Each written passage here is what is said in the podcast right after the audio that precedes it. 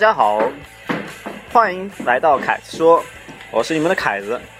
今天我们请到了江阴的哈雷文化传播者小温，小温你好。啊，你好，你好。呃，兄弟们，今天学哈雷了吗？路上开到我了吗？大家好，大家好，你好，你好。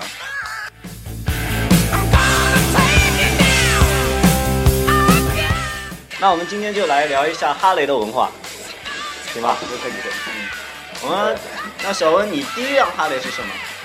因为为什么有第一辆哈雷呢？这也是可能我们七零后的好多人的一种情节吧。嗯七零后的呢，好多人就是通过看那种美美国大片啊，美国大片，美国大片就是里面的英雄情节，像史泰龙啊、嗯施瓦辛格啊，对吧？有第一滴血啊，魔鬼终结者。因为中国好多哈雷文化呢，都是从都是从魔鬼终结者那里面受到了影响，对哈雷的第一印象，就像一开始啊那个施瓦辛格，啊，对，对吧？然后，呃，就是就是像一个硬汉的体现吧，所以说那时候就对这个哈雷着迷了吧，嗯，我感觉哈雷也是蛮蛮霸气的那种。蛮硬汉的了。对对对对，然后当时我开了以后呢，当时我也不知道这就是哈雷，然后我觉得这个车就应该是我骑的，后来到处去找书啊看啊，哎呦，这就是哈雷。然后当时因为当时在那时候九十年代末嘛，那时候哈雷哈雷好像还还没有吧，在我摩托车杂志上无意当中看见一小方块，上面说是北京有一句粤语吧，说有三辆重庆的劳斯莱斯，但是呢有三辆重庆的哈雷戴维森。然后我知道北京有这个哈雷呢，我就寻寻觅觅，通过思八方想办法，然后到想办法赶到北京去找这个哈雷。我们也经过了好多好多好多过程吧，然后给我找到了哈雷。嗯，这过程也是蛮循序渐进的。嗯就像就就像呃就像什么感觉呢？就像第一次的感觉，是吧？第一次，哎，这是第一次。嗯，然后我到北京，北京有当我看见那个钢铁巨兽的时候，当时心跳加快了，差一点有点，就这种感觉。有一种爱爱上他的感觉是吧？然后你现在你现在骑的一辆哈雷是什么？我现在骑的一哈雷是那个已经基本上是后来的哈雷了，就是哈雷进了中国以后的大贸哈雷。因为当时哈雷还没进入中国的时候，都是通过老外啊、什么、嗯。什么大使啊带进来的。当时因为中国还没有授权了，嗯嗯，我第一台哈雷呢就是通过外呃老外的途径带进中国的第一台哈雷，嗯。是一九八九年的 XLH 那个 XLH，幺二零零的，嗯，蛮出名的还，蛮经典，很一九经典。八九年的。对对。老款的化油机的哈雷，啊，纯正的马蹄声，这是让我们这些哈雷发烧友魂牵梦绕的声音，就是马蹄声，就是。就有那种骑士的感觉。哎对。对对。然后呢，我是这样的，就是说为什么喜欢这个哈雷呢？因为感觉感觉呢特别体贴，就是我们男人呢，就是有点雄性荷尔蒙吧，嗯。感，觉就是喷发的，开到那个钢铁的东西，心很真的讲，相信好多男人都喜欢了，我也很喜欢哎，很 喜欢。看到那种感觉。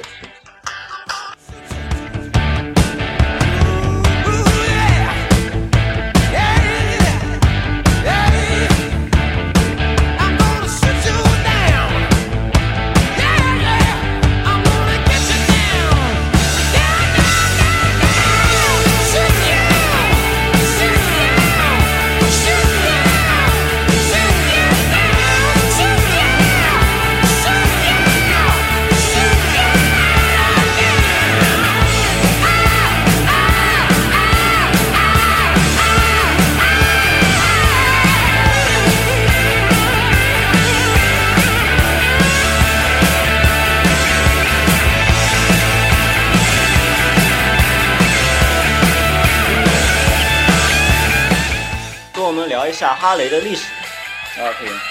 哈雷的历史也很简单的，说一九零三年呢，在美国他们有几个兄弟吧，哈雷兄弟跟那个戴维森兄弟吧，他们呢就是因为一九零三年那时候，就是他们也主要是倡导那种户外运动，户外运动就是去钓钓鱼啊，嗯出去野营啊，然后呢，他们第一台哈雷也很简单，就是一个自行车装一个发动机，就这么好了，这就是一九零三年，哎，就这么简单，就是也纯粹说是也主要还是以户外运动吧，户外运动为主是吧？哎，以户外运动为主。然后呢，这个哈雷呢，就是差不多到今年应该一百一百一十几年了，因为这在百年老店呢，也经过了很多就是风雨吧。嗯，风风雨雨。哎，风风雨雨。为什么会到为什么会这么名气呢？因为通过好多就是好莱坞电影啊，美国美国大兵把这个哈雷文化带到全世界，就这么来的。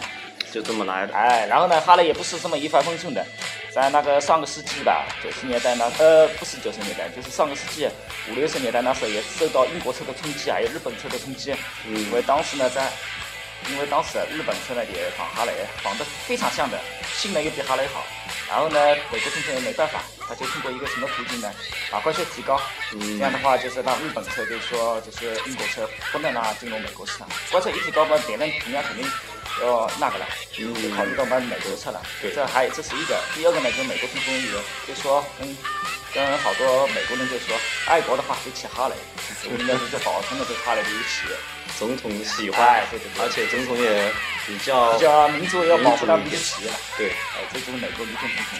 然后呢，哈雷哈雷他因为为了这个事呢，也就是也考虑到了一个考虑考考虑到了一个考虑一个怎么会把这个品牌打响呢？他是在一九八三年成立的一个哈雷车主会，就是哈雷拥有者市场。他这样为什么做一个呢？就是用户，用户跟客户呃，用户跟厂家有一个平台，就是说打个比方，就是说你用户生产的车，就是用户用品的车，他有什么想法，通过这个车主会作为一个平台讲给就是厂方听，然后厂方根据这个想法然后改这个车，就这样贴近就是用户跟厂家之间的一个联系了。嗯然后这样的话就是比较比较好的一个一个创意了。嗯对，这个，然后接下来没有多久，就是哈雷车主会也这样想的，你人嘛，但别听也要入一个哈雷车主会，就说我们不是玫瑰，也是也是硬汉，所以说成立了一个哈雷女车主会，对特别性感，哎，特别性感，所以说大家在美国大街都能看到那种比较性感的对对女子吧。对，现在中国其实哈雷的女士也很多的，就像明星爱戴，不是也骑哈雷？哎，现在哈雷女士很酷的，哎，现在都是就比较有个性的。希望现在好多现在大家有生活品质的女孩子，有点气质的也骑哈雷。嗯。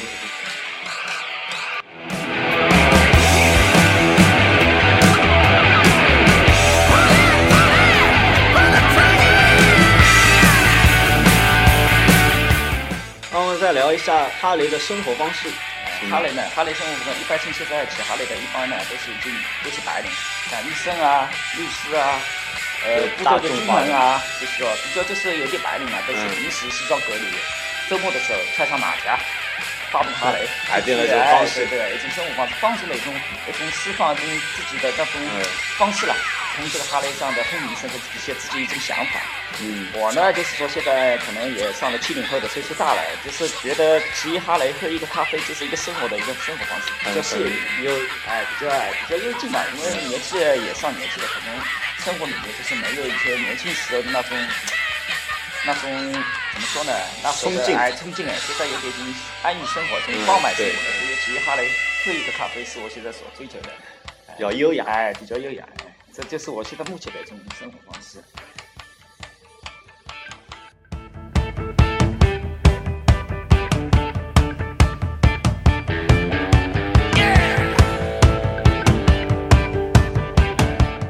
那接下来我们就进一段音乐吧。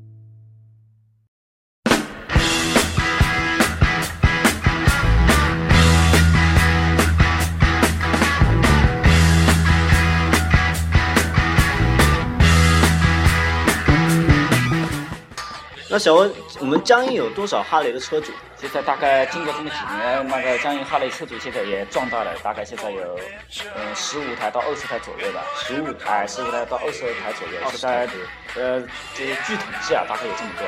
现在呢，就是说明哈雷的身影已经出现在这个江阴小小的一个一个江边城市了。我觉得这种也蛮好的，就是哎，这个这哎庞大了，就是现在说明就是江阴。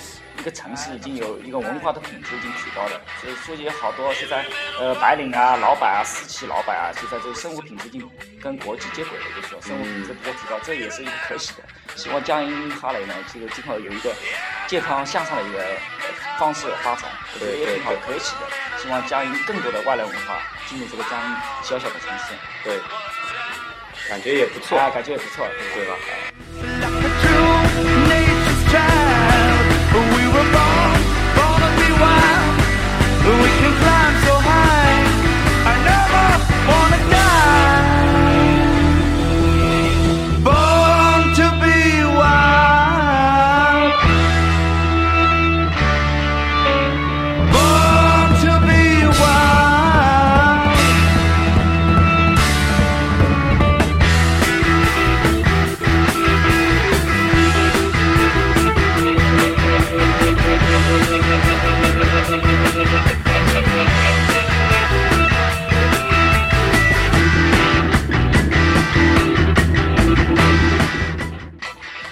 感觉你对哈雷一些这些文化，包括历史方面，包括一些一些知识方面很很了解。